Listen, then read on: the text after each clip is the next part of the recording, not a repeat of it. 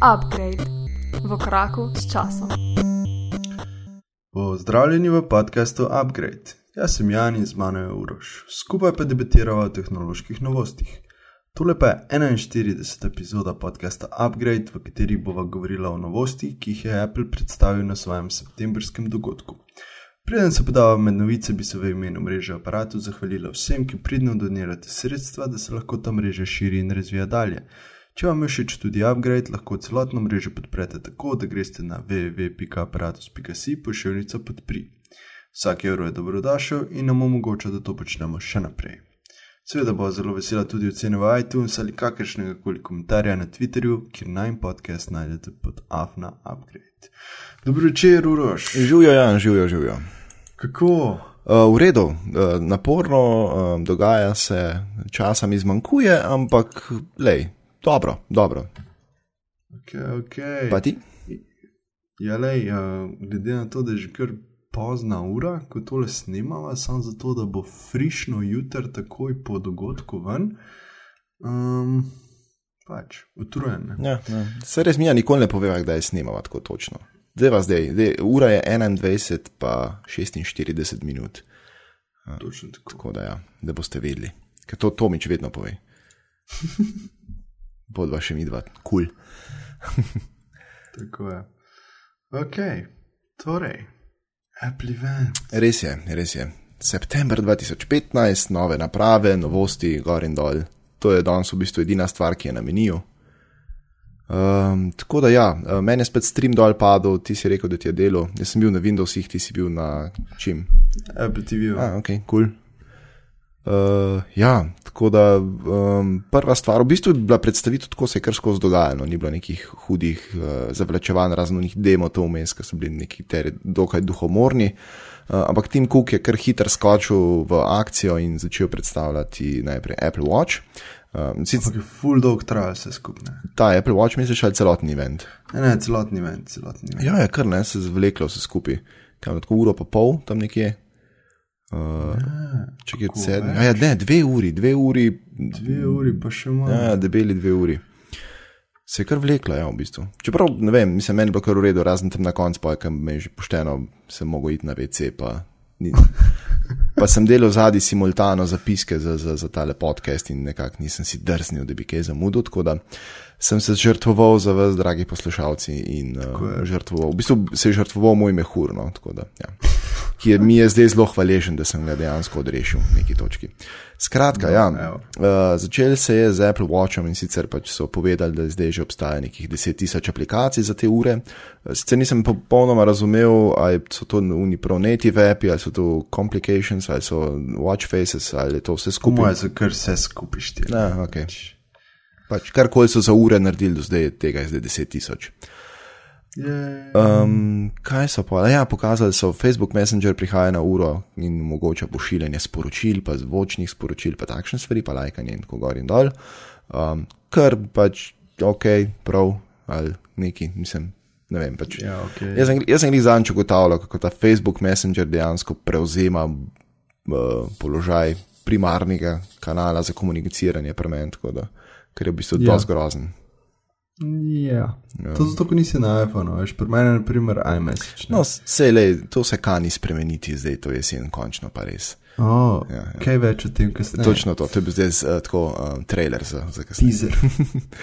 uh, pokazali so tudi GoPro aplikacijo, ki preko ure uh, v bistvu kontrolira, uh, se pravi, GoPro kamerco. Um, lahko sprožite snemanje ali karkoli že, lahko pa seveda tudi uporabljate GoPro, ah, pardon, uro kot uh, viewfinder, kar je dosti kul. Cool.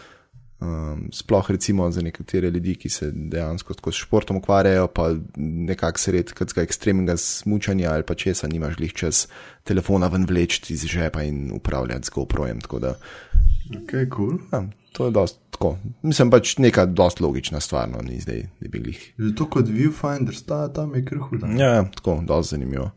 Um, ok, pa obstaja, so pokazali AirStrip One, neko aplikacijo, ki pa nisem, mislim, tam je stream mal nagajal. Ampak, če prav razumem, ta AirStrip je neka zadeva, ki so senzori za and trip in podobne stvari, ki jih lahko ljudje uh, dajo na svoje telo.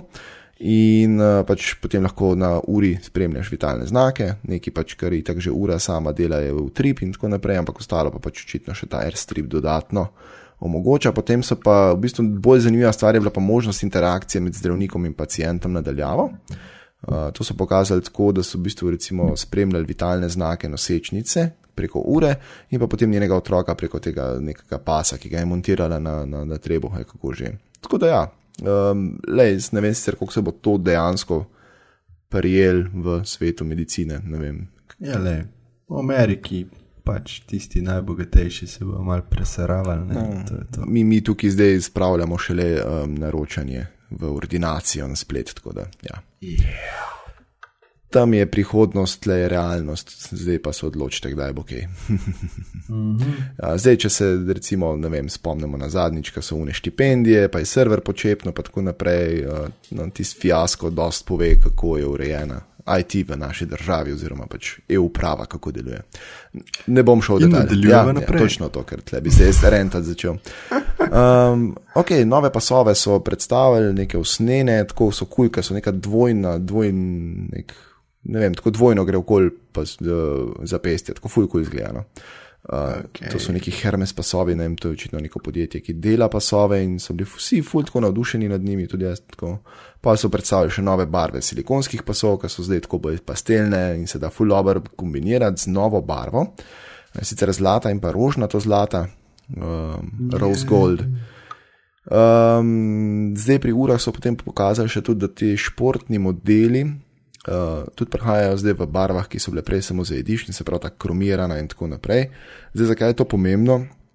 Če ste prej hoteli imeti kromirano uro, recimo pač krom barvo ali pa ta črn uh, CI barvo, ste mogli kupiti edition uro. Edition ura je dražja. Dražja je pa zato, ker ima na sprednji strani na mest kaljenega stekla to, ta safir, ne, sintetičen, in to pač košta.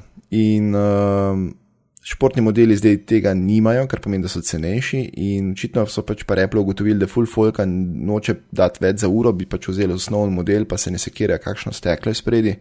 Uh, bi pa radi imeli tudi tiste barve in so pač zdaj to poenotili. Tako da, dosti kul cool strani Apple. No. Oziroma, pač so naredili dosti logično potezo, ki jim bo verjetno prinesla kaj več keša v prihodnosti. Tako da, to je čisto pošteno, kar se mene tiče. No.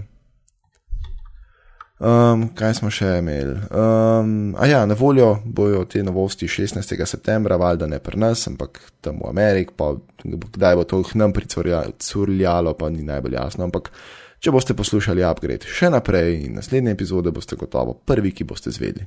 Tako. Ok, torej, če malo povzajemo, um, še kar pušajo na veliko Apple Watch, ne? Yep. Tada, to ne vem, uh, mislim, to je eno zelo agresivno potiskanje nekega produkta naprej, ki je glede na to, da je bil predstavljen kdaj januarja. Uh mhm. -huh. Ne, predstavljen je že, že prej. Ja, ampak še ni. Eno leto nazaj, skoro. Ja, zna biti. Zna biti. Je bil oktober ali nekaj takega, pa so rekli, da bo na voljo januarja. Možno, ja, da so tako, ja. Ali se nam je no, za kul božiča celo? Pač. Pa nima veze, glavno, pač ja, dolgo časa je že od tega. Ja, pa sliši se mi kot nekaj, kar že mogoče jim ne gre prodajati tako dobro. Ah, to jim gotovo pa... ne gre, mislim pač vsem jim gre boljše, vsem Android proizvajalcem, ampak po drugi strani pa ja. Ja, ker smo že glih pri tem, a smo v zadnji epizodi že omenjali to, da um, Android Wear ure zdaj z iOS-om delujejo. Mogoče zdaj, ker smo. Nisva, ker je to vmes pač. Ja, no, ampak se mi zdi smiselno, da mogoče tako minutko še temu namenjava. In sicer pač Android Wear ure bodo delale z iPhoni. Tako. Čudovito. Ja, in to tako dost kul cool bojo delale, ker pomeni pač klici se bojo prikazovali. Um, notifikacijski se bojo vsi prikazovali, tisti, ki jih dobite na telefonu, tudi tukaj. Uh, pa SMS-i, pa te stvari. Edini catch je v bistvu v tem, da te reach notification, kar pomeni, da pač boste lahko z ure nekaj naredili s tem notifikationom ali odgovorili ali pač karkoli že, recimo. Uh, to bo možno samo z Googlovimi aplikacijami. Um, se pravi, pač s tistimi iOS aplikacijami in pa z drugimi aplikacijami, ki pač niso toliko zakopane not v Google sistem, pač to ne bo mogoče. Uh, kar pomeni, vem, hitro odgovarjanje na e-maile in take stvari. Pač bojo možne samo, če Gmail app od Google uporabljate. Recimo. Ja, sem povem, to so dobili um, to funkcionalnost z posodobitvijo sistema? Ali... Uh, ne, pač naložiš, greš v App Store, naložiš eno aplikacijo za Android Wear, povežeš uro gor in to je to. Torej, v bistvu z aplikacijo. Ja, v bistvu aplikacija potem dostopa do notifikationa. In glede zaradi tega, ker pač ne, ne dostopa, mislim, ker dostopa aplikacija do notifikationa, ampak ne dostopa pa direktno v sistem. Veš, mislim, pač ni na sistemski ravni, ampak preko aplikacije. In aplikacije imajo omejen dostop do notifikationa. Seveda, seveda. Tako da, kar se tega tiče, pač valjda ne bo delovalo tako kot Apple Watch, ne? ampak po drugi strani, pa glede na to, da so Android Wear ure dokaj cenovno bolj dostopne, ne? je mogoče to, kar nisem. Veš, tukaj se Google sicer zdaj res po, a priori postavlja v položaj nekega nizkocenovnika, kar spet ne vem, kam točno ciljajo s tem, ampak ok. Uh, jaz priznam sicer, da nisem še poskusil, kako moj uh, LG G Watch R deluje z ženjenim iPhonom, ker pač nimam časa za to. Uh, bi pa rad poskusil, no, da vidim dejansko, kako to funkcionira. Ker jaz sem bil tik pred tem, da to uro prodam, oziroma sem jo že prodajal in ponujal ljudem. Uh, ja, predvsem zaradi tega, ker pač sem se jo naveličal, mislim, ker pa, to je igrača, ki jo ne rabi skoraj nihče. Ja, ja. Ampak ti povem, da zdaj v bistvu me spet mal mika, da bi to obdržal, lih zaradi iPhona. Okay. Tako da, v glavnem, ja, pač Android Wear ure, če jo imate, pa če imate iPhone, probite, mogoče bo delal ker sicer uradno ne bi sam z novejšimi modeli delali, ampak so ljudje preizkusili in delati s starejšimi modeli. Hmm. Ok, cool. Okay, um, no, naslednja stvar, ki smo jo pol ogledali, in uh, tukaj se začnejo pa zdaj zanimive stvari. Uh, uh -huh. iPad Pro se je nagovarjal, mislim, se je že v bistvu kaj več kot eno leto se je šušljalo, da bo prišel iPad Pro, uh, kar po domač pomeni iPad z večjim zaslonom. In uh, na odru je letel Phil Schiller, ga predstavil, gre za iPad, ki meri po diagonali zaslon 12,9 inča. Uh, Ali? Jo, nisem preračunal, te pod. No, ti v tipki, jaz bom pa razlagal naprej. Uh, in sicer, zakaj 12,9 sole? Uh, če vzamete obstoječi iPad Air in ga postavite v ležeč položaj, je to, dobiste, dobiste točno širino zaslona uh, novega iPad Proja, če ga držite po koncu. Če ste zdaj razumeli, kaj sem hotel povedati. Um, gre v bistvu za to, da, so, da lahko dejansko v ležečem položaju na iPadu Pro poganjate en poln iPad, navaden iPad app, zraven imate pa tako še en sidebar app. Ne? To, kar so pokazali. Ah, okay, okay, okay. To so pokazali v bistvu že takrat na, na prejšnji predstavitvi, ko so multitasking, ta multiscreen. Ja, seveda. Tako, v glavnem, 13, slabih 13 palcev je slabih 33 cm. Tada, cool. To je kar veliko. Ja, to je tam nekje kaštir list, oziroma meni, po mojem. To je bilo zanimivo. Čakaj, koliko je to? Manj ne bo vas zdaj računala, sami računate. V glavnem, uh, tako so podarili, da na zaslonu je 5,6 megapiksla, ne? se pravi milijonov pikslov, kar pomeni, da zdaj pa računite resolucijo spet ven, ker ni noben to direkt povedal, ampak zihre je nekdo ja. že na neto to zračunal. Se bo nekdo zračunal. Ja, to je to. Ne trudil. Ja, se ni tak, nisem tak problem to zračunati. No. Tako da, v glavnem, um, zelo so podarili to, da imajo zdaj poseben krmilnik za zaslon, tako podobno kot na iMacu unim reti na zaslonu, veš kam je. Uh -huh. uh, in sicer s tem zdaj lahko delajo variabilno osveževanje zaslona. To zdaj pomeni, da pač, če določeni pikseli na zaslonu mirujejo, ali pa če celoten zaslon miruje, pač oni ne refreshajo zaslona. Ne? Um, to pomeni predvsem to, da bo baterija malo dlje zdržala. To je pa tudi vse. To je hudo. Ne? Ja, mislim pač ni pa tako, da zdaj je pa zaradi tega zaslon slika, ki je boljša. No? Uh, to, je Ja, pač, okej. to je zgolj in samo zaradi baterije in to je dobro. Um, potem so povedali, da imajo v novem iPad Proju nov procesor A9X in je bil bajen narejen samo prav za iPad Pro. Uh, ne bi bil 1,8 krat hitrejši od A8X, to kar najdete v iPad Aero, Dvojki. dvojki.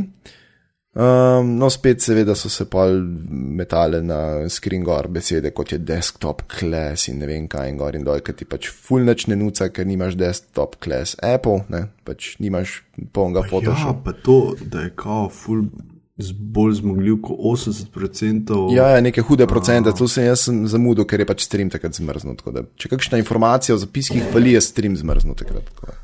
No, pa, če rekli so, da je več kot 80% um, prenosnikov ali računalnikov, ki so jih šipali v zadnjega pol leta ali nekaj takega, Ja.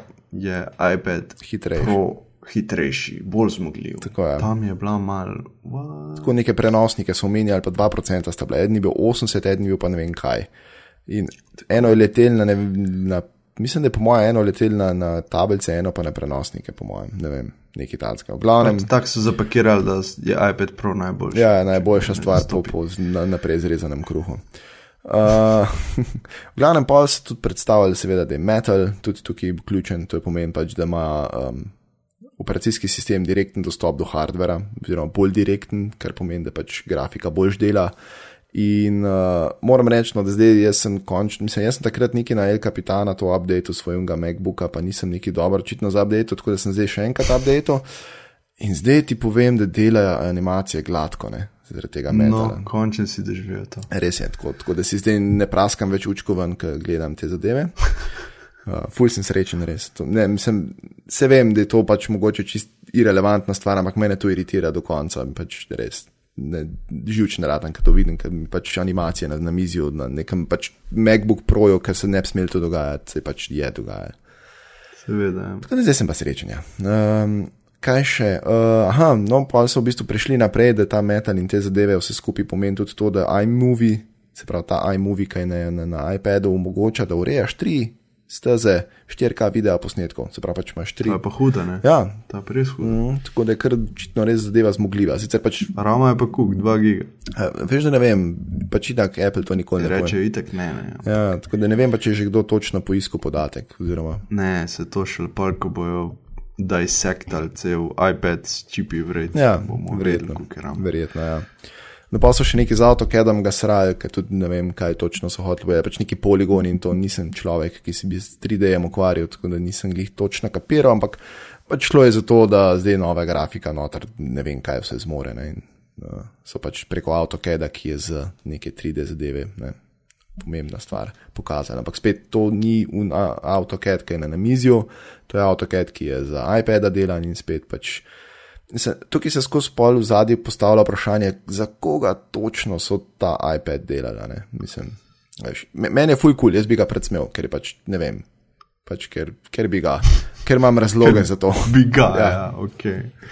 Um, ampak to ni neka stvar, ki bi jo nek slehernik doma v dnevni sobi rabo. Ne, veš.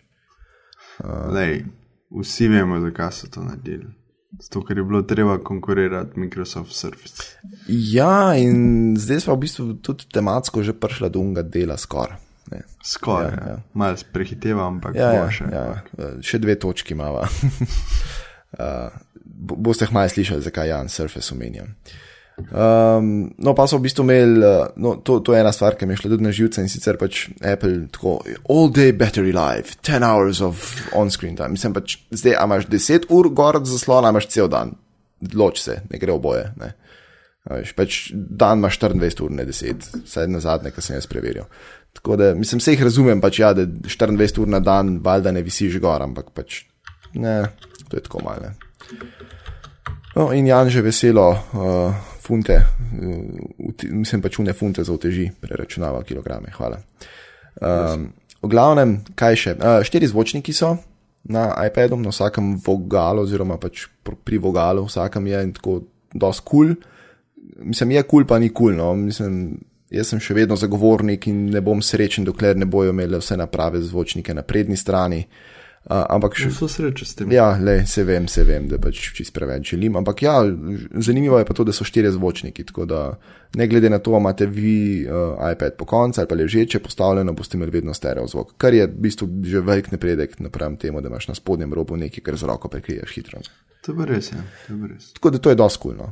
Um, pa v vsakem primeru ti tako si štirje delajo, ne? tako da imaš v bistvu še malo bolj glasen, bo pa malo bolj zvok, bo pa tako. To je dosti kul.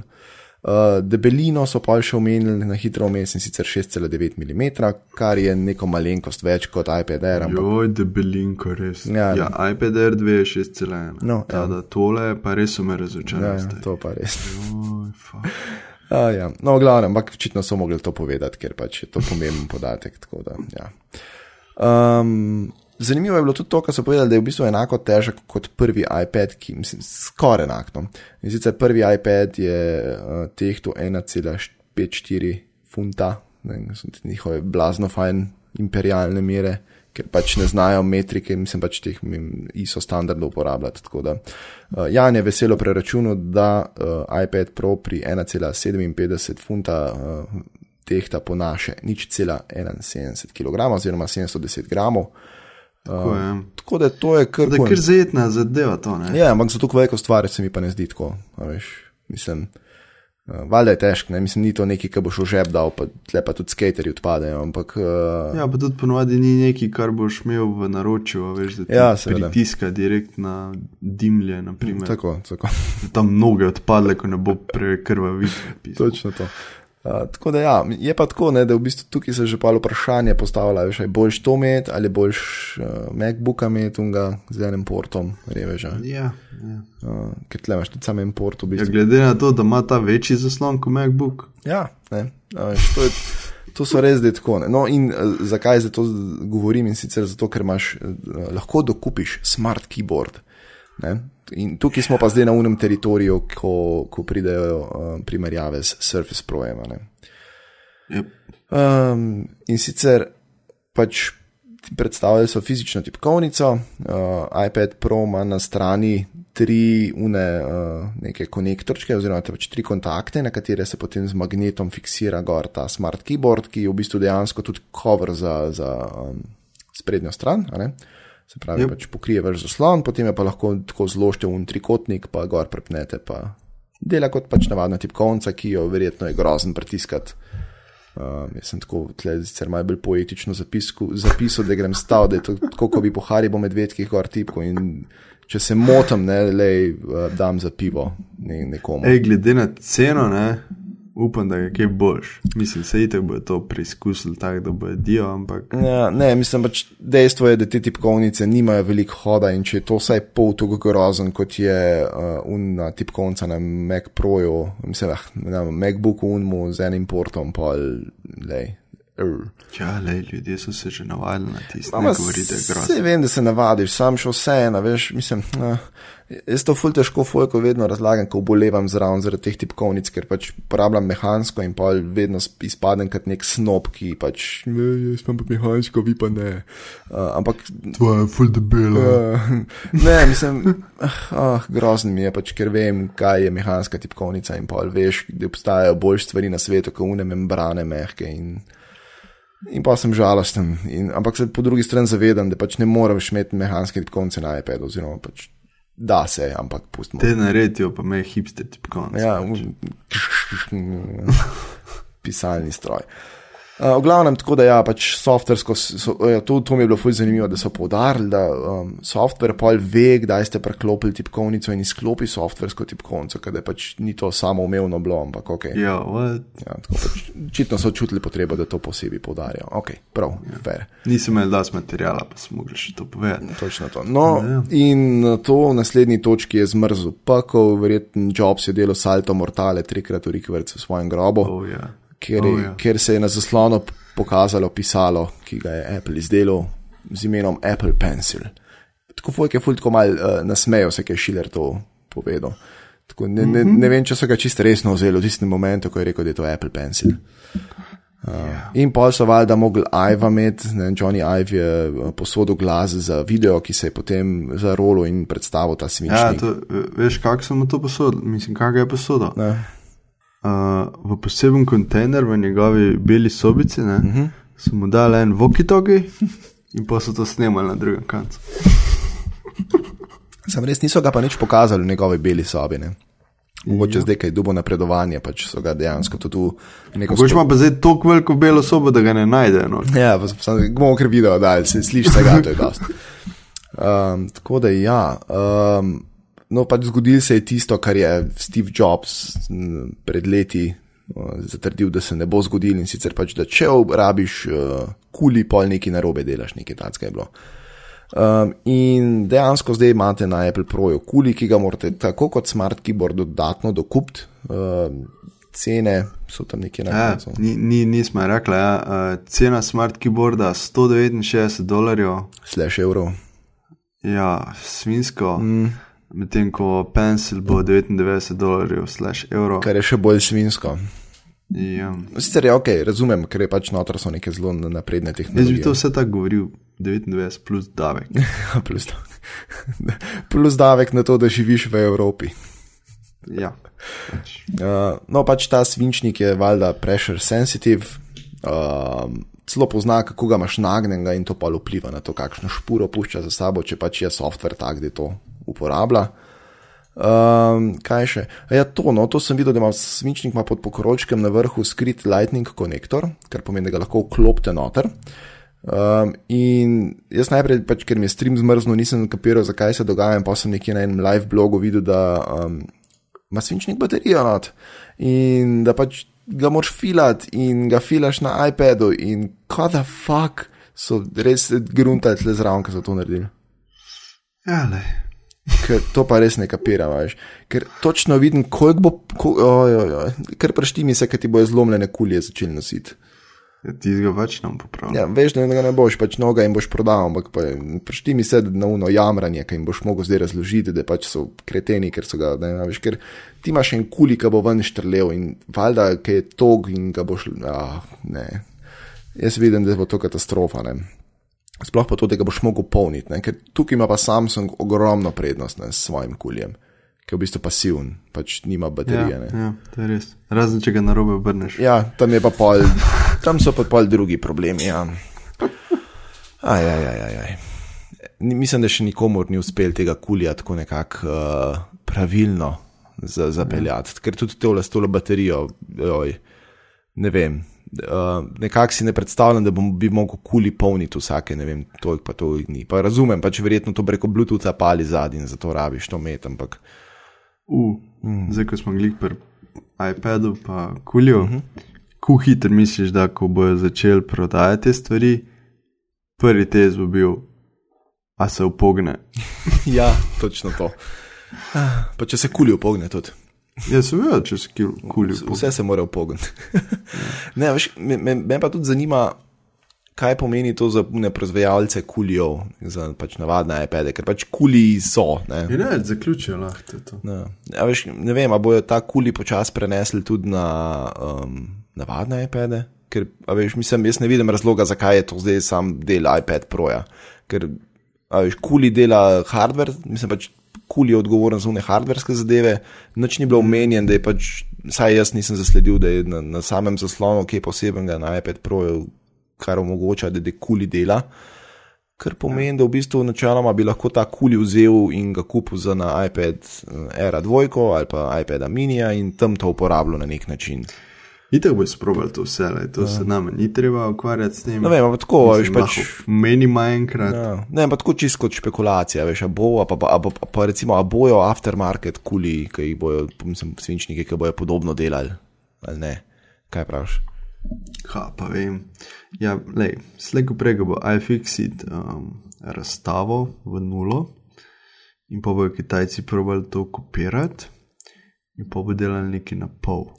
Tam nekje, ja, se strinjam. Ta, da, ja. Ja, ker verjetno je to pač Apple zaklenil, da v bistvu noter nekam ne pač. O, najverjetneje. Tako da ja. Um, no, seveda, ker pač zdaj, ker imajo kuli in svinčniki in pač karkoli že temu rečejo, seveda je tudi Notes app prenovljen in lahko not grafe rišeš in ne vem kaj še vse. Oh, to sem zmeri hotel. Ja, ja. In no, in pol, pol naslednja stvar je pa, ko te drugič zmrznil tistem večeru, ki je na, na, na oder prišel človek od Microsofta in začel predstavljati Office. Ja. In tam Stari, prvo ti ripofajo Microsoft Surface, in pa še pride nekdo iz Microsofta predstavljati nov Office, to je pa what? Sam, veš, mislim, meni to več pove o, o Microsoftu kot v Apple. Ne? Ker pač Microsoft Ja. se je full odprl zdaj in pač njim je tako švedsko jedno, ja, no, Office, Ja. yeah. prva ni problem, yeah. pridemo, povemo, zakaj pa ne, kaj ne spako šta, kaj ne. Tako full, full so taki zdaj ratali, tako pač nam je vse, en. mi smo Microsoft, pač ta hujš smo čez dal. Uh, pač Bolmerja smo imeli ne, v neki točki za, za zaposlenega in zdaj hujše stvari pač se nam ne more zgoditi. In, Točno to je. V glavnem, ja, in pač prišli so gor in so pokazali, kako kuli z novim ofisem dela. Tako da, ja, to je to. In pol je Satan kupil ratrak in se po snegu vozil po, po, po tja. Tako nekako. Uh, tako da, ja. V glavnem, um, Kuli pa tipkovnica sta seveda potem na voljo ločeno, kot so povedala, po tistih pač nečloveških cenah. Uh, Polje na odero leto Ne, ne, sorry, to niso nečloveške cene, to so Apple cene. Tako, ja. To. To pa si pripravljen tu dati, če kupiš to stvar, sorry. Ja, le, to saj je že res, skozi tak. saj res. Jaz bom pač, ne vem, organe prodal. Uh, ne, se ne. Pač. Ne, se je, mislim, ne, res meni ta iPad Pro tako, veš, vem, da je totalno za mene neuporabna stvar, ampak bi jo imel. Pa prid k nam enkrat sprovat, No, no, ti treba imeti tega. No, lej, dobro, se strinjam. Um, v glavnem, no, pol je na oder uletel en človek v Adobe in pol so gor neko stran postavljali, prelom so delali in pol nek Photoshop in to, ampak pač to so vse une aplikacije, ki so narejene za um, pač, tablice in podobno, kar pomeni pač to ni bil polni Photoshop, ni bil polni InDesign, ni bil polni Illustrator, ampak so pač to neki pol izdelki, ki jih Adobe forsira v smislu. full cool na iPad. Pro. Ja, ja, ker pač boste tam prelomili, ne vem, naslednji katalog za IKEA. Uh, gotovo. Itak. uh, mislim pač, ja, to so zdaj une mokre sanje in vem, da razumem, da pač ne moč čez noč tega obrniti okoli in vem, da nekoč bomo pač vsi gor po zaslonu šarali, vsi dizajnerji in bomo čist srečni, ker kdo pa bo še miško pa tipkovnico za to uporabljal, ampak pač zdaj še nismo tam in Adobe se pač dela, pa da smo in je tako malo bedno. Uh, kar je v bistvu najbolj zanimiva stvar, ko je na, na oder prišel Ado- Adobe človek, je to, da je bil to Erik Snowden in ne, Ja. ni, ni, ni z Edwardom nič sorodo. Bilo je pa en kup takih tako zelo zanimivih tweetov na to temo. Zelo.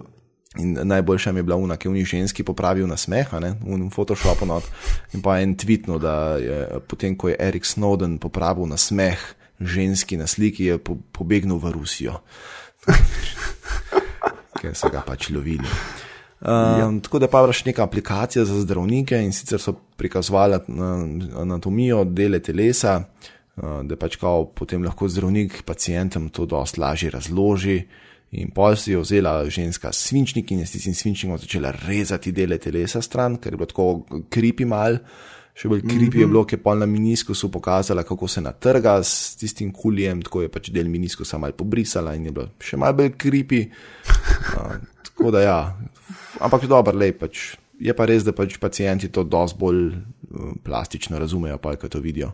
Um, mm -hmm. Se mi je pa zdelo, da tako s kulijem ni bilo v tej aplikaciji za zdravnike narejenega nič tazga, kar ne bi mogel tudi s prstom narediti. Pač Ampak le, zdaj si nisi zakrival pogleda s prstom. to je res, to je res. Mislim, to, to se jaz strinjam, da pač kuli, kakršni koli obliki ponuja dosti večjo natančnost kot pa um, prstane, uh, ker pač s prstom si del slike res zakriješ, ampak še vse en, pač tukaj pa res ni bilo nič tazga. No.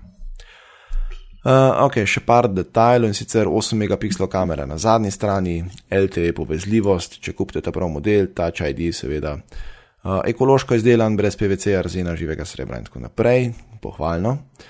Um, cene. Uh, začne se pri 799 dolarjih za 23 gigabajtno verzijo z Wi-Fi, potem. 32. Ja, a sem 23 rekel. Aha. Dem. To se pozna pol ura. Um, v glavnem, pol kaj je bila? Uh, 949 dolarjev za 128 gigabajtno Wi-Fi verzijo in potem, pač, če greste all-in, 1079 dolarjev za 128 gigabajtno verzijo z Wi-Fi in LTE. Uh, vsi iPadi so na voljo v Space Gray, Gold in pa Silver barvi, se pravi pač sivi, temno sivi, uh, zlati in pa srebrni.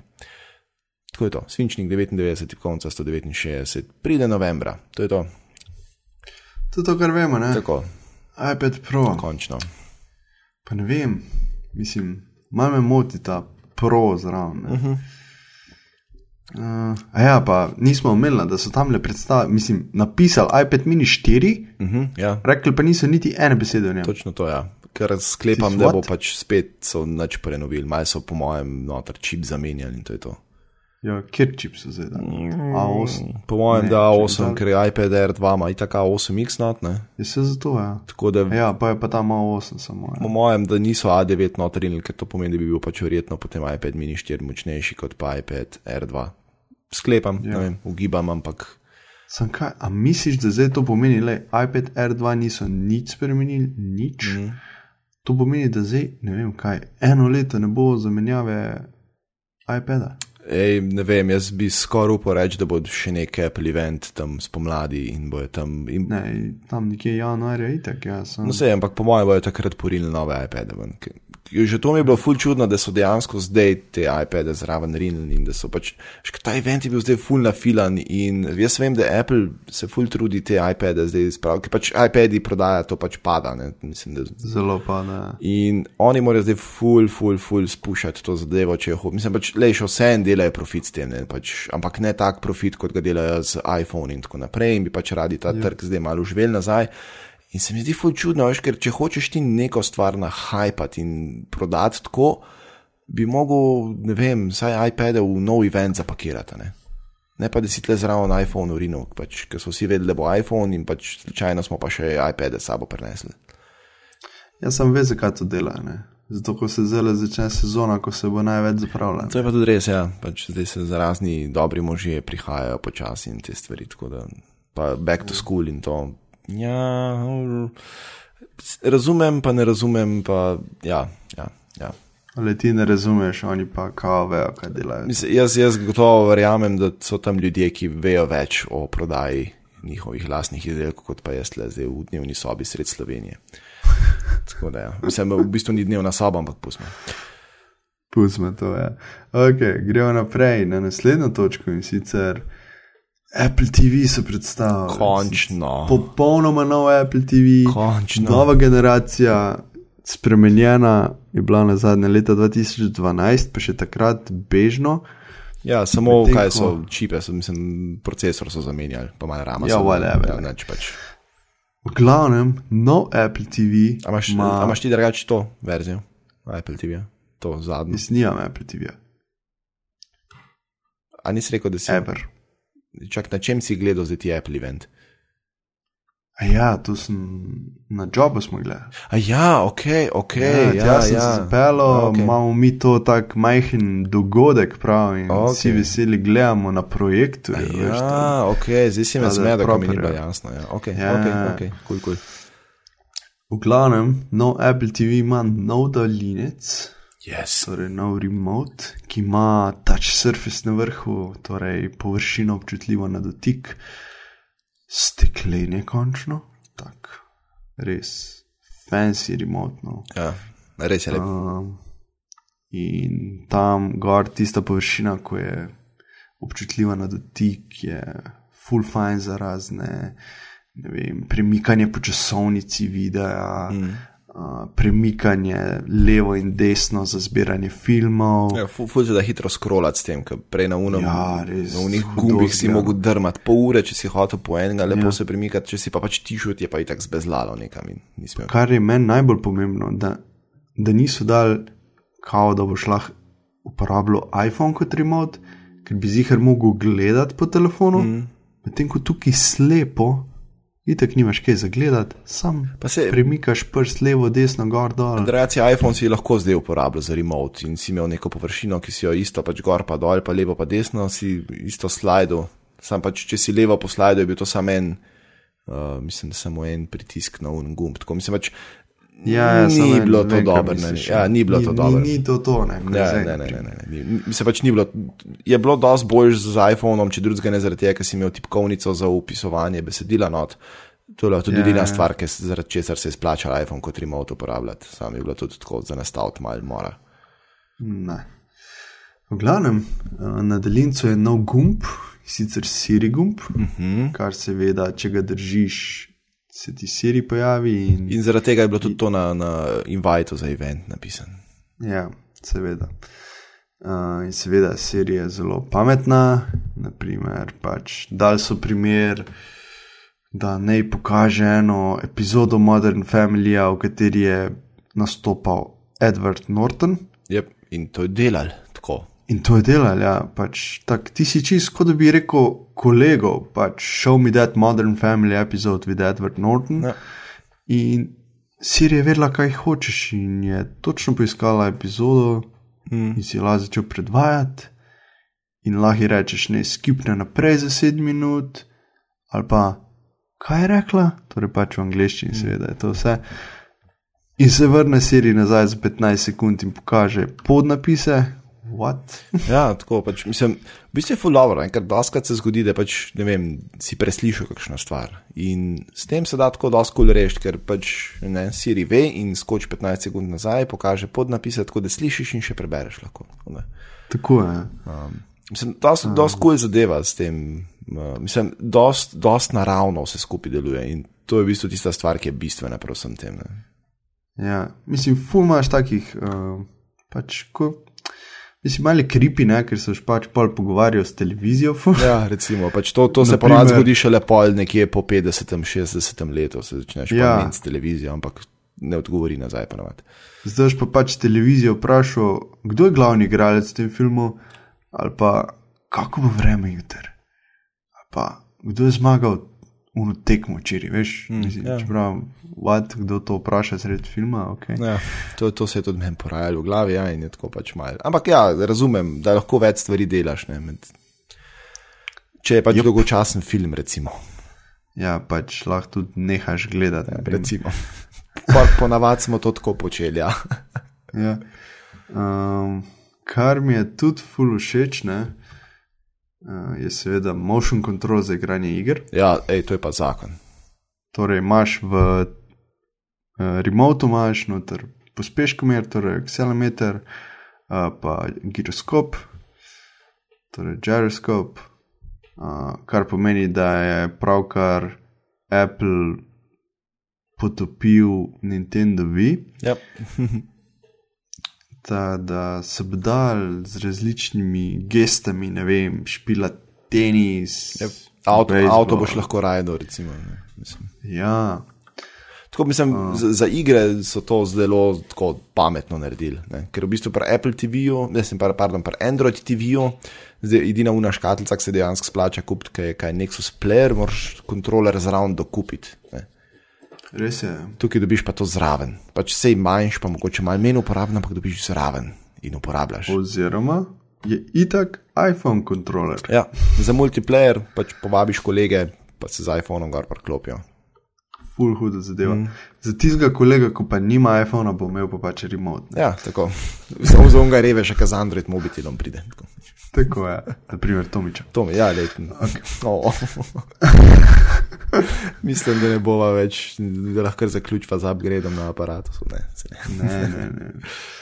Uh, zelo mi je všeč, da se novi daljinc povezuje z Bluetoothom. Yep.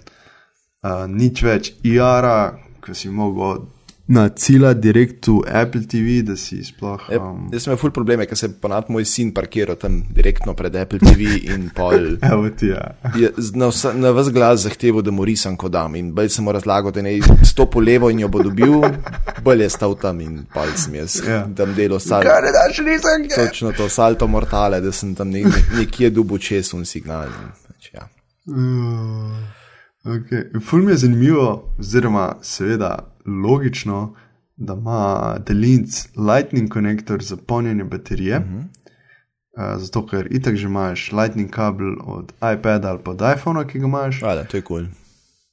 Verjetno ga boš itak še zraven dobo, še en kabel. Ne? Skoraj bi upal reči, ja, ker če tega ne naredijo, pač nimaš s čim polniti. Je, ne, ja. točno to je. Ja.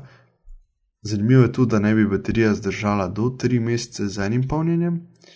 To niso glih omenjali, ali bo šla full igrice špilo s tem. Ne, ne. Mislim, zagotovo se z igranjem iger ta avtonomija skrajša. Ne, ampak, No, pa tu če en mesec, ja, le, pa v redu. ali pa ne vem, tri tedne, se vse en. Kar je več kot en teden, je že ne, tako čist kul. Cool, pač čez vikend nekam preklopš, se se navadiš. Mislim, ni, ni najbolj fajn, ampak še vse en, pač ni to, veš, ni to isto, kot unkuli, ki smo ga prej omenjali. Ja, veš, ker tle pač imaš motion control, Bluetooth, uno, un, tretje gor dol. Tako da ja. Uh, potem so podarili tudi premikajoče wallpaperje oziroma osadja. Mm. Ja, tudi če ne, whatever, to je pač v HD posnet, uh, posnetki mest ali pa narave. In drug BS je napisal Uroš tu zraven. Teda pač, ja. Ja, pač okay. wallpaperi, ki se premikajo. To to. Ja, mi, mislim, da so tu mogli malo konkurirati Googlovemu Chromecastu, ne, mm. ki ima pač full lepe fotke za ozadje, Ja, ko je res. eh, Chromecast uh, v mirovanju. Uh, Ampak Apple je pa to nadgradil, ne? Ja, ja. Slow motion. Ker se premika. uh, edina stvar, prosim, tem, ki je zanimiva, je to, da imaš dnevne in nočne posnetke, ki se, glede na čas, ki je tam tvoj lokalni, spremenjajo. Ker, ja, ok, recimo. Pač. Kaj, če si full depresiven, ker je noč in hočeš gledati dan? Hm?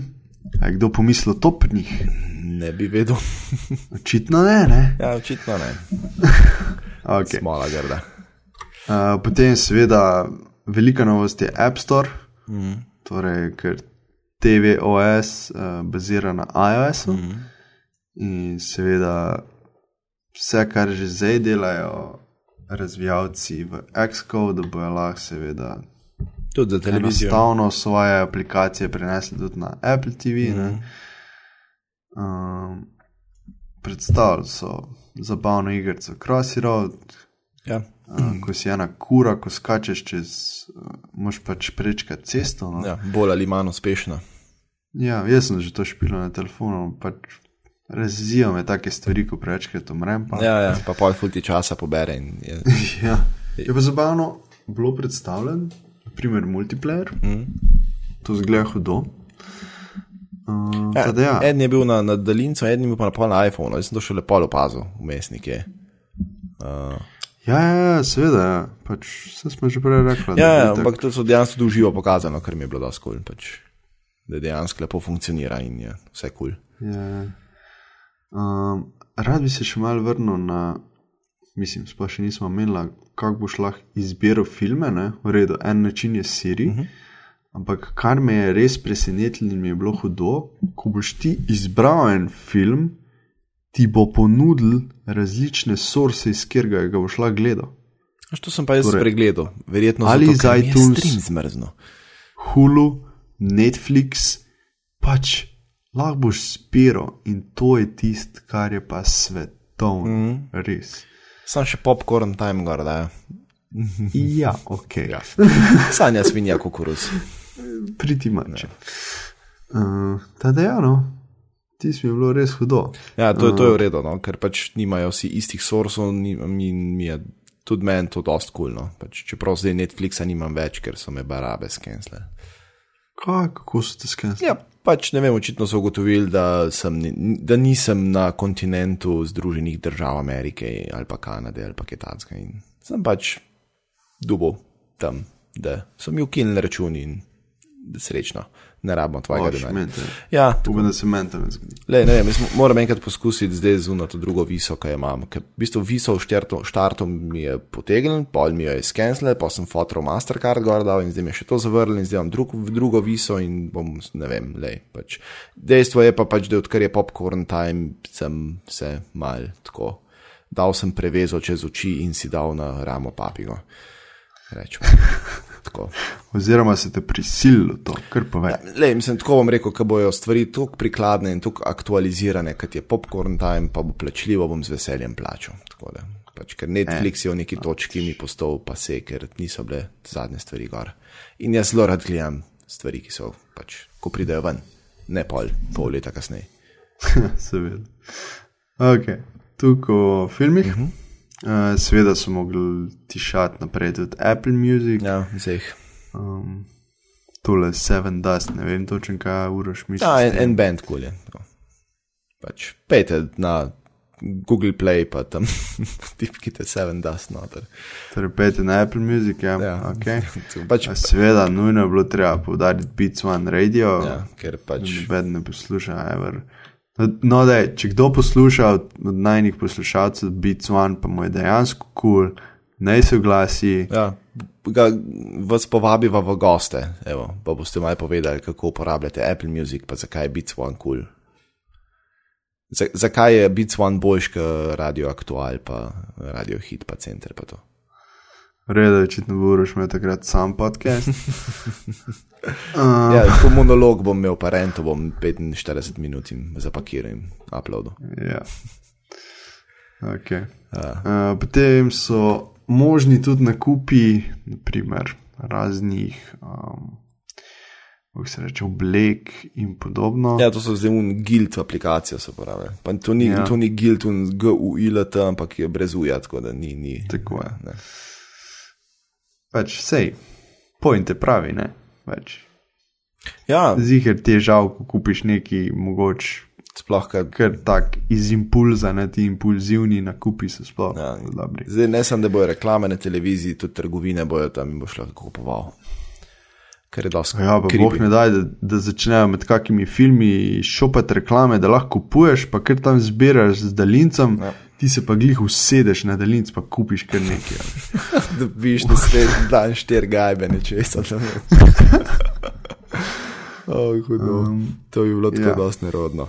Um, mislim, vse jaz jih razumem, ker pač televizija je un največji zaslon, ki ga imaš ponad pri hiši. Ne? In če boš lahko izdelek pogledal na največjem zaslonu in bo fancy zgledal in te bo premamlo in boš kupil, no, mislim, razumem vzgib, ne razumem pa, da bi to dejansko kdo delo. Nekako tak, ja. Ja, tako da ja. Potem tole, kar skipnala. Ja, neki so, neki so v bejzbolu nakladali. Jaz nimam pojma o bejzbolu in sem pač napisal. Jaz tudi ne, da to, ker gremo naprej. Uh, zanimivo je bilo, da so rekli, da bodo univerzalne aplikacije, mm. torej ena kup za iPad, iPhone in Apple TV. Um, Ej, ko, ti, ki bo- si iOS user, kolikrat se to dejansko zgodi? Tako, mislim, pač, a veš, da si, koliko, koliko aplikacij si kupil na iPadu, pa so bile na voljo ista aplikacija tudi za iPhone, pa si pa še tam si skinul ali to. Vse to takoj vidiš, veš, zato imajo tak plusek zraven. Ne, razumem, ampak pač koliko dejansko je to v praksi, ja, veš. Mislim, a, a Ja, dejansko. ne vem, kar velikokrat se to zgodi. No. Ja, ja. Mislim, res je, da za igre veliko manj, uh Mhm. -huh. zato ker pač so tam še malo bolj požrešni kot druge. Uh Mhm. -huh. Ampak za razne druge stvari, kot so pa kakšni produktiviti api, se pa doskrat to zgodi. No. Eh, Če le zdaj samo eno tangento nazaj, gor od Žgem in sicer Tomen Savi, čeprav kar tvitno, da iPad Pro, ko mi čakam, da ga bom enemu ruknu po tleh na koncertu. Točno to, ja. Ja, to je pa To realno. bi, to bi že skoraj tako transparent, veš.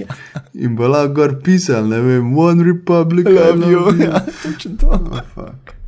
O moj bog, kaj vidim, folk, ki že zdaj z unimi tablicami šetajo po Ljubljani in fotkajo preširna tam. Čak, da zdaj uno od iPad Proja 12-colskega ali 13-colskega vam potegne in se tako. O moj Ja. ja. bog, moj bog. Kam Okay. No, pač, Apple TV je fizično podoben sedanji škatlici, uh, malo je višji, no. Ja, meni se zdi višji, ne vem, ali ali dejansko to Ja, ja, oži. meni se zdi dost višji. Mm. Pač ne vem. Ampak ja. Okay. Na voljo bo v dveh verzijah in sicer 32 GB in 64 GB, za nekje 150 do 200 dolarjev, slash evrov. Yep. Um, tada pač. Ja, zdaj bojo dve verzije, res. Ja. No, ker zdaj boš imel, pač pom, zdaj bo pomembno, koliko pomnilnika boš imel na, na, na Apple TV, ker bojo aplikacije. Ne. Pač koliko iger hočeš pilati. No, tako nekako, ja, pač koliko jih boš imel simultano gor naloženih. Tako da to je tako zdaj kar zanimivo, no, da imajo zdaj, mislim. Še ena stvar, kjer boš mogel gledati kot polnilnika. Sem pa vesel, da ni 16 gigabajtov. Več o tem, zakaj kasneje. Če tem kasneje. Ja. In sicer smo že tako pri tem. Ja.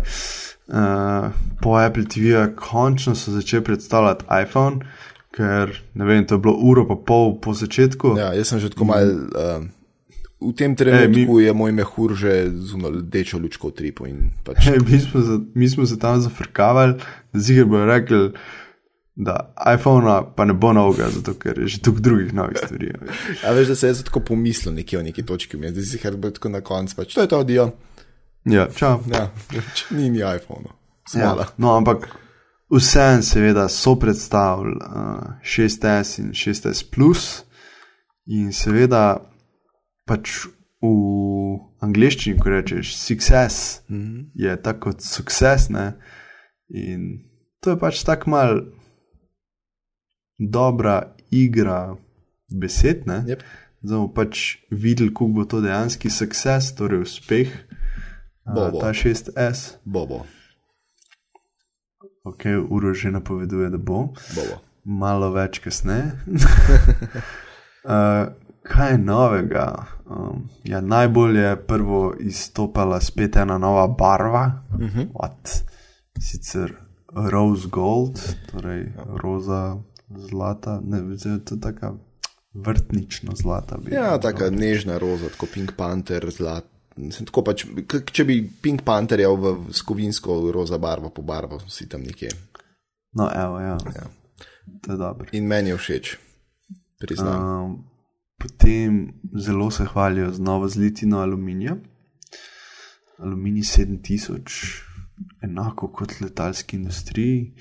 Očitno jih je Bandgate nekaj naučil, ampak ne se bat, nekdo ga bo poskušal spet upogniti. Sicer bo un tip na unbox terapijo spet poskušal. V bistvu, mislim, če kako je že bila zadnjič, je bil en video. Se zadnjič smo že nekaj govorili. Sva govorila o tem, ne, ja, ja, da je imel pač. Sam, ko nismo pripričani, če ima reče, je res dobil tega. veš. Sem po mojem, da je ne, ker pač, če se ni tako ukrivil, pa jaz bi skoraj upal reči, da je dolgo ta prava zadeva. Ne. No, le, sam še zmeraj eh, je zadeva, ko imaš ti vse komponente not, pa to je še malo bolj trdna. Ne? Ja, ker v bistvu Tako gledaš. Ja, in tako, pa še zaslon, pa vse te stvari, tako da verjetno dosti bolj vzdržljivo in bo zanimivo, no, ker z jih bo pa najdel en človek, ki ima preveč denarja in časa in bo to pač Definitivno. krivil na video posnetku Ja. ja. na YouTube. Tem ena največjih, seveda, um, sprememb in revolucionarnih stvari je novi um, touch sistem, ki se imenuje 3D touch. Mislim, fubo že bilo Force touch. ne, Ja, ker pač to že imajo in ne vem, zakaj so zdaj hoteli še en nov ime za isto Mislim, stvar. pa še Star Wars prije to leto ven, mm. pa jo res so kiksnili tule temo. Ampak v glavnem 3D touch je zato, ker imaš tri uh, načine oziroma stopnje, kako lahko močno pritisneš na zaslon in s tem sprožiš različne aktivnosti oziroma akcije. Ja, odvisno, kje se nahajaš, se pač določene stvari pač dogajajo. Tako je. Naprimer, za SMS lahko malo pritisneš in pokukaš uh, v samo vsebino, ne da SMS odpreš. Ja. Uh, če malo bolj pritisneš, ga odpreš, Kar je super. Kar je hudo. Mislim, Med- me, meni je medtem- ful dobro to, ker se dejansko ti razno razni, ne vem, tle pritisni, pa, pa tam pritisni, pa moš pa spodaj pritisni, pa na unji strani pa po swipe, pa si pa tam. Ne, pač to se ful eliminira teh korakov ven s tem. Ja, se to je. Ja. Medtem, kar mi je še bolj hudo, ne, so te bližnjice na ikonah. Mal pritisneš na ikono, najbolj tiste pogoste akcije se ti izbriš, eh, izpišejo mm. in to je what, res, tam je pa hudo. Ja, tle se bo ogromno enega, enega, časa, po mojem, prehranil. Mislim, pač vse vem, Se to, ja. se govori zdaj, ne vem, pol sekunde tle, pol sekunde tam, ampak ko to dnevno narediš 25 krat, ne, se pa ful pozna. Seveda. Uh, potem, seveda, so tudi bližnjice v samem kontekstu, uh, torej v tekstu. In sicer naslovi, datumi in podobno vas na hitro vržejo v koledar, zemljevide in podobno. Torej, naprimer, nekdo ti napiše, dobiva se na Tam pa tam je. Ja, celovški, in ti sam mal pritisneš, in ti takoj že vrže eh, pop-up. Um, O, ob zelo majhni verjetnosti, da bo dejansko vedel, kaj je celovška.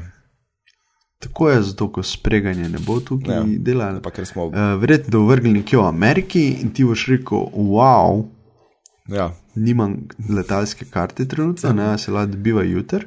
tako nekako. Pač, ampak ja, ne, če drugega ne pa za kakšne datume in te stvari bo pa delali. Pač hudo. No. Ja, mislim, za, za te datume recimo je uporabno. Ne? Če nekdo ti reče, le, ja se lahko 13, 12, ne vem, dobimo tam pa tam. In pa si pač, ker je tam datum napisan in ker ve, da je to datum, pritisneš na datum in ti avtomatsko vrže koledar za tisti dan gor in pač vidiš, a si fraj ali nisi. Ne, ne pa da pač greš to, ja. ven iz SMS aplikacije, zaženeš koledar, poiščeš datum, pogledaš, kam imaš tisti dan, greš nazaj v SMS aplikacijo in odgovoriš. Tle v bistvu samo pritisneš, vidiš, odgovoriš, fertik. Tako da, Hudo. kul, cool, pač full cool. Uh, potem čisto prenovljena zadeva in sicer ni več vibratorja, ampak zdaj se tista majhna, majhen kvader oziroma del, kom, neka komponenta, imenuje Taptic Engine. Yep, to je v bistvu iz Zunga, so pobrali ven iz. Z, iz Torej, touchpada. Ja, iz touchpada na, na MacBookih. Na MacBook. Tako. Ja, v bistvu imajo z vsi MacBooki iz zadnje generacije to. Ne? Tako je. Pač ful pomanjšana zadeva od tistega. Um, lahko daje veliko bolj izrazite povratne informacije. Um, zato, ker naprimer v desetinki, oziroma ne še manj, kaj. Ne, v milisekundi so to merili. Milisekundi ti da takšno informacijo, da ti točno veš, kaj ti hoče povedati. No. Ker prej bilo, mislim, da so razlo, celo razloženo je bilo, da za ta vibrator, vibrator, ta motorček, ki oddaja vibracije, je v bistvu ekscenter, ne? se pravi, pač je, je um, iz motorčka ven gledala os in tista os ni bila centrirana, kar pomeni, da pač ko se je os zavrtela, je zavibrirala. Ne? Pač ne, Tako nekaj, je. kar načeloma ni zaželjeno, ampak v tem primeru pa je. In da doseže polno moč, je v klasičnem primeru, oziroma pri prejšnjih iPhonih, ta motorček potreboval vsaj 10 rotacij, da je dosegel polno moč. Kar pomeni, da pač je mogel tok pa tok časa je porabil za to, da je dejansko dal polno moč od sebe in da ste vi nekaj začutili. Ne? In ta novi Taptic Engine pa potrebuje, mislim, da samo dve oscilaciji, se pravi pač dva. Dvakrat mora narediti pot, da dobi polno moč. Kar pomeni, da lahko zelo kratke, jasne, ostre eh, povratne informacije v obliki vibracij podaja telefon. Kar je v bistvu pomeni, da lahko delate iz tega svašta. Mislim, pač lahko naredite kratek, kratko vibracijo, dolgo vibracijo, sajt vibrira, untred pač. In na podlagi tipa vibracije, ki ga dobite, boste točno vedeli, kaj se dogaja. Kar pomeni, da tudi, reci, po mojem, v neki točki boš lahko različne notifikacije za SMS, za mail in boš lahko povedal, kako bo kakšna stvar. Mislim, to bi v bistvu lahko s klasičnim vibracijskim motorčkom delal, ampak ne tako izrazito kot tukaj, da bi dejansko potem, ko bi to v žepu imel, lahko ločil na prvo žogane. Tukaj, Točno tukaj se to, bo ja. pa dal. Ta, da, to je res. Pač, to pa je inovacija. ne. Ja, mislim, Mislim, me, če že skozi, mislim, pač ful, ful se zdaj govori, da se kopirajo stvari mm. ne, in podobno, ampak to je pa res ena takšna inovacija, ki je trenutno nima nihče drug. Je, res je. Mislim, meni se to zdi celo tako, po eni strani celo bolj pomembno za sam, pač, za user experience, se pravi za porabniško izkušnjo, je to se mi zdi ful pomembno. Pač ljudje verjetno tej točki se zdaj tako čudijo, kaj bo to pomenilo. Ampak, ko boš prvič v roke to prijel, pa ti bo prvič stvar zavibrirala, jaz pač vam povem, da bo to čist drugače. Ker vem tudi, kako dela uh, touchpad na novih uh, MacBookih in živ Bog me ne bi prepričal, da tista tipka ne gre malo globlje noter, ko jo klikneš, uh, če ne bi dejansko sam probo pri sklopnem računalniku in gotovil, da nikamor ne gre. Ti si takrat testiral MacBooka ne, in veš, Ja, o čem govorim. ja. ne. Ker pač tista tipka zdaj pač na novih touchpadih, na novih MacBookih, tista ploščica se, pač včasih je bil spodaj fizičen gumb in ko si jo pritisnil, se je malo greznila in je skočila nazaj, pač tako kot pri navadnem gumbu. Po novem to ni tako, ampak ko pritisneš, imaš pa še vedno občutek, da se točno to zgodi. Prav zaradi tega Taptic Engina, oziroma pač načina, kako podaja vibracije. In če boš, a veš, da si pa predstavljaj, te imaš pa zdaj na iPhonu, imaš občutek, da si kliknil zaslon noter, ne. A Veš, Ja. Ne, dejansko si naredil interakcijo z zaslonom, pač ok, tvoje možgane je nekdo okol prinesel, ja, ampak se nima veze, ne, a veš, pač tvoji možgani so ti rekli, ja, zaslon se je premaknil, veš, in da imaš tak fizičen klik na, na um, iPhonu, to je meni noro, ne, res. Točno to je. Ok, pojmo naprej. In sicer pa so predstavili demo in sicer v mailih v seznamu lahko dobiš predegled sporočila s trdnim pritiskom, torej malo globim, rečemo. Mm. Uh, potem, ko imaš gor predegled, lahko z gestami delaš določene stvari, naprimer read, reply, delete, swipe, pač swipe sem pa tja, no. Uh, kar hudo izgleda, ali pač take bližnjice, ki pridejo prav. Uh, potem predogled linkov, ki jih dobiš na sporočilo in podobno, uh, potem interakcije z ikonami na mizi, kot smo že omenili, torej, naprimer, hitri klic s pritiskom na ikono za klic, potem, ok, tam je bila fulbedna, uh, hiter selfie s pritiskom na ikono kamere. Ne vem, sem selfie so zdaj stvar, ne, a veš, ki jo pač, Okay, da selfie še prijema tukaj pri kameri, Ok. okay. da tole še pustimo malo na mer. Je. Uh, potem hitra akcija na zemljevidu, pač navigacija, označi trenutni kraj ali pa peli med domov in podobno. Mm. Uh, potem zelo zanimivo, Force Touch na robu zaslona ti lista lepo po odprtih aplikacijah, torej multitasking, in ti treba dvakrat klikniti uh, home button. Yep. Tole me mal me spominja na Samsung Galaxy S6 Edge, mm. tebe. Ja, tam tudi, ja, ki si na robu, si pa tam, tam bi bil swipe. Ne? Ja, Oh, to bo spet žurka, bo Samsung to pa zdaj pokopiral za naslednjo generacijo. in bo Spet, no. V bistvu ima Huawei ima zdaj tudi neko stvar, nima pač. Ja, Huawei pa en teden prej je dal tudi Force Touch zaslon. Ja, ki v primerjavi s tem deluje kot pol izdelek, kar se mene tiče. Ne, spet. Ja, pač, pretty ker much. Android, sorry. Ampak so bili prvi. Ja, prvi so pa bili. Čeprav, a ni bilo, a si videl uno novico, ki so pa zbrskali, da ima API od Androida že dolg časa nek, za nek Touch, neke komponente. Ne, nisem videl tega. Ja, ja, ampak mislim, da tista zadeva tako funkcionira, da v bistvu pač pritisk zaznava na podlagi tega, že kaj ti prst recimo postaviš na zaslon, a ne? Bo, bojo senzori videli neko površino, da je pritisnjena. Ne? In če ti prst bolj pritisneš v tisti točki, mislim pač, če pol naknadno, še bolj pritisneš prst noter, se ti blazinca malo razleze in je ta površina kar naenkrat večja. Ne? In, Ja, in preko ja, ja. tega mislim, da je nek način, da ti potem zaznavaš, koliko dejansko, a veš, se je površina blazinice glede na prvoten priti- pritisk in končni pritisk spremenila in z tega ven in pač preko interpolacije zračunaš, koliko je nekdo pritisnil na zaslon. Ne pa, da ima dejansko zaslon neko plast, ki zaznava pritiskane. Tako Da, ja, ampak pač bila je neka novica, ki je tako malo krožila po spletu, da pač Android ima to že od leta 2000, ne vem, 8. Eh. Veš, pač, ja, nek API noter, ki fake to, ampak ni pa to tone. Okay. Pa seveda smo mogli pokazati, da že imajo nekatere aplikacije tudi uh, pri, so že posodobljene za take akcije, kot je mal več pritiska. Mm. Sicer Dropbox, Facebook, pa Instagram. Um, Tako da, ja, no, pač itek bojo slejko prej imele večino aplikacij, ne. Res je. Tako da, pač treba počakati. Yep.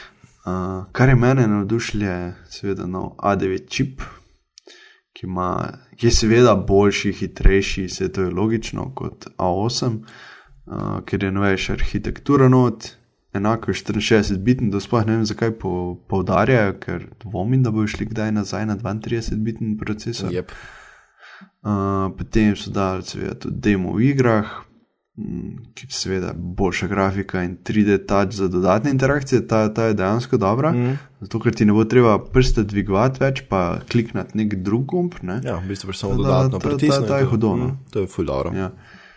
Tako M9 Motion koprocesor je sedaj del A9 čipa, torej skozi je prižgan, pomaga pri Hey Siri, ki je kopija Hey Google. Yep. Da, da. Jej, Apple. Tam je A. OK, Google. No, tako da. Ja, ja, ja, Google, drug ja. keyword je, le, drug keyword je. E, a ni čakaj, Whatever. a ni, a ni, čakaj, ko je že bilo, uh, ta uh, Federigi je bil prej gor, ki je to vprašal, ne kao. Uh, ko je že? Siri je vprašal, kako se počuti, kako je biti ona. Ja, ne, Phil je bil, kar Ja, Phil. Phil Schiller je bil, no, okay, pač eden od teh dveh je bil in je pač rekel, hej Siri, how does it feel to be you, ali nekaj takega. ne. Ja, tista bila dobra. Hej Phil, hej Phil, hej Phil, hej Phil, hej Phil, something like that. ja, ker pač ti skozi govorijo, hej Siri. Tako Ta da, ta je dobra. zabavna. Ja. Okay. Uh, zelo mi je všeč tudi, da ima novi iPhone dvakrat hitrejši Touch ID. ja, to v bistvu si sploh ne predstavljam, kako je lahko še hitrejši, ker pač je že zdaj skoraj direktno. Ja, ja, pa je, ja, pa ne. ne. Ja, pa ne. Pač, ful je tak. Včasih ful kiksa, ok, no, tada. Moš prvo spucati vse, pa pa spet, ne, sem cajt zgubljaš. No, ja, ne, mislim, pač, a veš, včasih je imel Samsung tako, da si prst potegnil. Tako da, lahko bi bilo huj, bi bilo. Ja. Ja, uni IBM stari prenosniki tudi več. Ja, da se vem, se vem, se to pač so oni tudi integrirali, pa not, ker je bilo pač grozen v bistvu, ker ni delal. Mislim, je delal, če si prav potegnil, pa pa si mogel, mislim, jaz sem pa si prsto noter, ne vem, šest dal, da sem to pod vsemi možnimi in nemožnimi koti. In pa je tako delal, razen če si bil prehiter, pa pa ni delal, pa, ali pa če si bil prepočas, pa spet ni delal, pa, pa si taki sklop, ki si imel. Ne. Tako da, Ampak zdaj so jih ujeli in zdaj dela ta tudi na, ne, tam čist kul. Potem ena zelo pomembna novica je seveda kamera. Yes. Uh, nadgradili so jo, tako smo že prej rekli, iz 8 na 12 megapikslov. Mm -hmm. In sicer zelo so podarili, da, da je to brez udarca na kakovost šuma, na kakovost, ja, torej šum in se ne podobno. bo šum uh, prikazoval. Ja, in pol, in da pol je, bila, in pol je bil najboljši izraz uh, Ja. ja. celotne predstavitve. No. Bom prepustil tebi. So mogli um, pokazati, kak ti um, piksli oziroma Ja, zakaj pride do šuma? Receptorji, no. Pač, Ja. zato, ker svetloba iz sem- enega podpiksla m, uhaja v sosednje dva podpiksla in pa imate šum. Ne. Pač, Ja. ja. No, in oni so to preprečili z Deep Trench Isolation. Ja. Ker zveni kot nek metal band, kar se mene tiče. Ja. Se zihar bo več. Malo. Gre se v bistvu za to, da pač ti podpiksli so neke, predstavljate si, da so to neke cevke, ki so ena zraven druge in vsaka ima pokrovček svoje barve in to je filter in pač tista svetloba gre čez, pač in pol. Na podlagi tega ne, senzor zazna, katera barva je pri katerem pikslu. In kaj se zgodi pač pri teh podpikslih, pri teh uh, tulcih, potem svetloba nekje pri podnu, kjer dejansko je senzor uhaja iz enega piksla pod piksla na sosednje dva ali pa na sosednjih, kakorkoli že. Um, in oni so v bistvu to zadevo, se pravi, med temi podpiksli so to po um, prazen prostor, med podpiksli so z nečim zapolnili in to je pač Izolirajo se. Ja, in pač te kanale, ne trenče, v bistvu deep trench ijah, isolation, se v bistvu nanaša na to, da so neki vmes porinili in zdaj so pač kao izničili šum. Zdaj, ko je bo to v praksi se pokazalo, jaz jim verjamem, da pač nimajo jajc, da bi zdaj na koncu imel iPhone slabi senzor kot prejšnja generacija. tako da. Itak, le, se je ne mogoče to. Mm. Pa, pa so bile vzorčene fotke iz Islandije in še parih um, pač lokacij. Mm. In tule je Uroš napisal zelo zanimiv komentar, ki mu ga bom prepustil. A, a je to, da mi je prišlo in da bom zdaj kupil iPhone. Ja. Pač, fuj so le kul cool fotke in to je edina stvar, zaradi katere se je mene toliko časa vleklo, da grem nazaj na iPhone, ker pač po, pomeriš, pritisneš, pritisneš in imaš fotko. In nekaj, kar iPhone dela boljš kot kater koli drug mobitel, ki sem ga kdaj držal v roki in ga uporabljal, je to, da iPhone pravilno in mislim, pač zelo redko fali belino, kar pomeni, da pač fotke niso zaradi nekih naključnih dejavnikov kar tako ful rumene ali pa ful modre, ker je pač belina bila narobe zmerjena. Zdaj, za tisti, ki pač veste, kaj je belina pri fotografijah, veste, o čem govorim, unika ne, pač fotke nimajo čudnih barov, ki bi odstopali od tistega, kar bi dejansko bilo Ja. yeah. realno. Ne. Niso bolj rumene ali bolj modre. Tako. No, to je ponovadi najbolj lajčno ja. razloženo. In pač to je mene vedno vleklo k iPhonu, pač kamera. To čisti iskreno povedano, pač za software mi dol visi. Ampak v bistvu tako dejansko se zavedam, da če grem na iOS, bom tako oboleval, ker so stvari pač slabo narejene in sploh ta deljenje med aplikacijami je porazno, ne? ampak le sem pripravljen to žrtvovati za voljo kamere, ki je pač, ne, sploh, ko imaš pa enkrat otroka, se zavedaš, da pač je ful dobro imeti nek fotoaparat, na katerega se lahko zaneseš in pač iPhone je to. No, ne. na primer, ja, ta, ta je dobra. Ja. Ta je dobra. Uh, potem, kar me je presenetilo, ni bilo omenjen in sicer ali bo nov iPhone imel stabilizacijo slike, pač Ja. hardversko. Ja, bo, ja, sicer samo plus, tako kot v prejšnji generaciji. So niso me nič povdarjali. Ne, niso pa nič povedali točno to, pač to so tako gladko, so se francozo naredili in so zignorirali.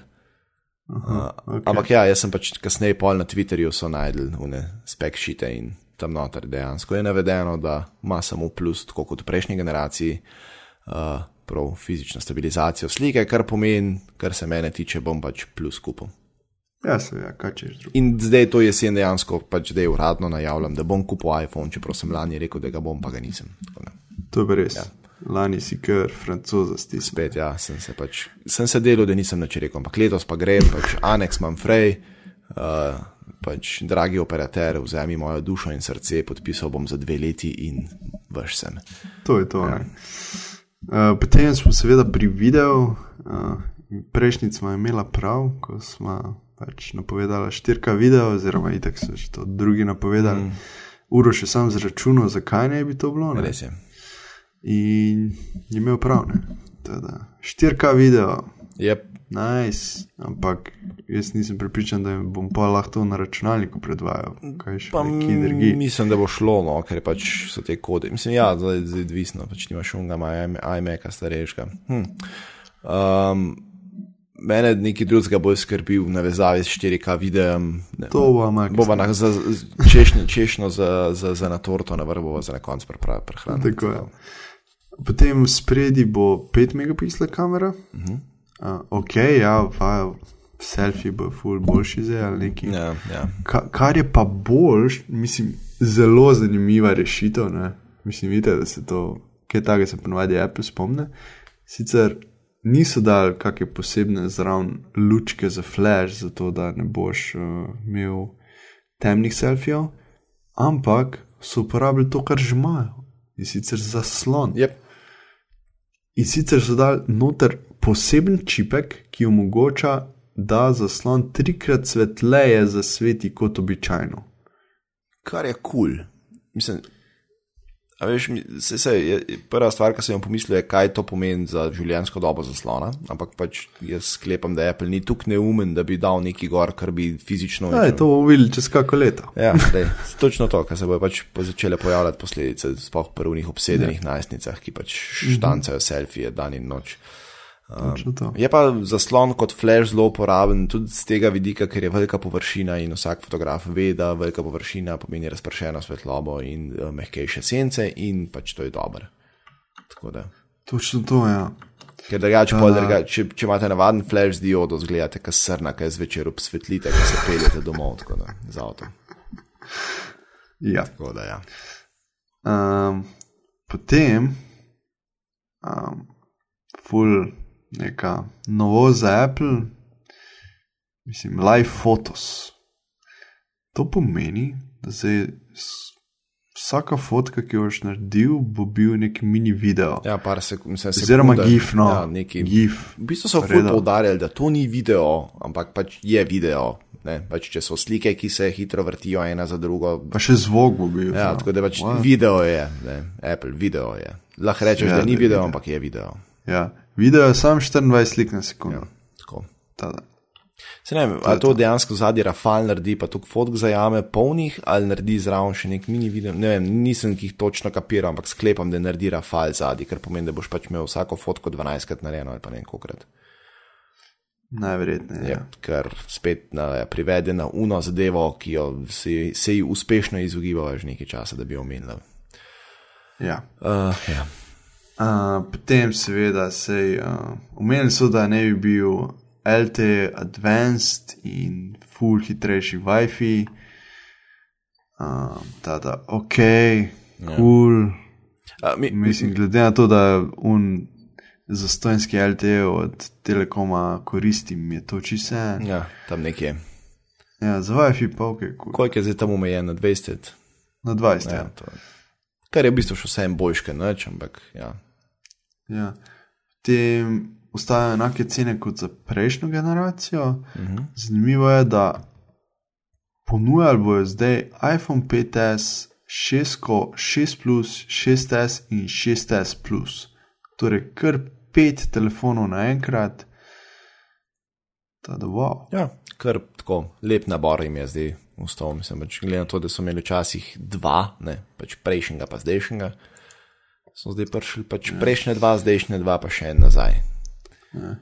Potem moram povedati, da se prednaročila v Ameriki začnejo, ponovadi so v petkih začnejo, ampak ker je zdaj petek, glih 11. september, ko je bil av, av za njih, mm. in se zdaj začnejo šele 12. septembra, torej v soboto. Eh, Seveda ne pri nas, samo v Ameriki, na voljo za prodajo, oziroma tudi za tiste, ki bo prek spleta naročilo v Ameriki, bo 25. septembra, iOS 9 bo na voljo 16. septembra, torej bo še treba en teden počakati. No, in ki smo že pri številki Običajno. 16, no, kako lepo se uji, to ujema. Ja, točno Ampak, tako. ampak ne, deva, deva še nekaj prej. In sicer po iCloud storage so še malo pocenili, kako ne vem. Malo so ga pocenili, ja, in sicer zdaj 50 gigabajtov, 1 dolar na mesec, 200 gigabajtov, 3 dolarje na mesec in 1 terabajt, 10 dolarjev na mesec. In zdaj zakaj? No, preve, prevedi v, uh, Evre. kako se reče, evre. Ja. Zakaj? Zato, ker še kar ostaja 16 gigabajtni model telefona. Ja. What? Tako da zdaj, ki je v peklu prijetno hladno, pejte se dol cvret. Um, ne, mislim, to pa res, pač, zdaj pa ni več smešno. Prejšnjo generacijo smo se pritoževali, pa smo rekli, ja, pa se, se da preživeti s 16 Sam gigabajtov. ti povem, da to pušajo samo zaradi iClouda. Res? Ja, lej, Zaradi česar drugega. sploh glede na to, da so pač zdaj dejansko še te iCloud cene znižali in tako naprej. Če me vprašaš, ja, točno to. Unih 50 gigabajtov bojo prodali unim, ki so pač kupili 16 gigabajtni model reveži. Tako da, če kupujete iPhone, ne skoparite, kupite 64 gigabajtni model in bodite srečni. Sploh glede na to, da pač boste verjetno v neki točki začeli snemati 4K video in boste pač 16 gigabajtov napolnili v enem popoldnevu. Ja. Ne, resno, pač ne prej, prej sem gledal, da imam zanj sem neki s 4K se zabaval na svojem mobitelu in sem tako ne 3 gigabajte za šalo na polno. Tako da, Si, ne. ja, tako da, lej. Uh, tokrat jim ne odpustim tega, da imajo 16 gigabajtni model. Konc debate. Ni več, koliko njim vse. Itak, da jim je, pač, ja, jaz, pač, jaz sem nek slovenec, ki ima pač slučajno ne, eno besedo, pol besede pri podkastu, nekem obskurnem. Tako. Uh, tako da ja, nisem faktor, vem, kupil bom 64 gigabajtni model in to je to. Točno tako. In s tem zaključujeva, Kar dolg podcast. Ne? tako je pismo. Jaz sem že kar pošteno zaspan zraven. Hvala, Uh, ho, lušten tep, kaj jaz bom montiral, veš. ja, vem, pa nimaš glih danes neki full dela, ne? zato ko ne delaš v njih vmes. Tudi to je res. Ja. Da, da, ja. okay. Tako da zdaj ura je 23 nič 5 ob uh, 24 nič nič, oziroma ob nič nič nič ena bo tole šlo live ven, zato da boste jutri na poti v službo. Uh, lahko to poslušate, kar pomeni, da morate dosti pozno od, od doma, da boste stali v koloni in boste imeli uro 20 časa. Tako je. Ta, da. Seveda, ko vabljeni poslušanje tudi drugih podcastov, mreže Apparatus. Uh, upgrade najdete na Twitterju pod Afna Upgrade, uroš tebe pa. Mene na Twitterju pod afna uro spočrtaj m in pa na blog.miklautic.si, Jan tebe. Mene na Twitterju pod Afna Tor, tehničr in na firme.si. To je to. Počutim se kot robot, ko vsakeč na koncu to povem tako zelo v istem tonu. Bi mogel iti nazaj poslušati pa primerjati. Ne skirati. Se slišimo naslednjič. Ja, tako. Ajde, Čau. čau.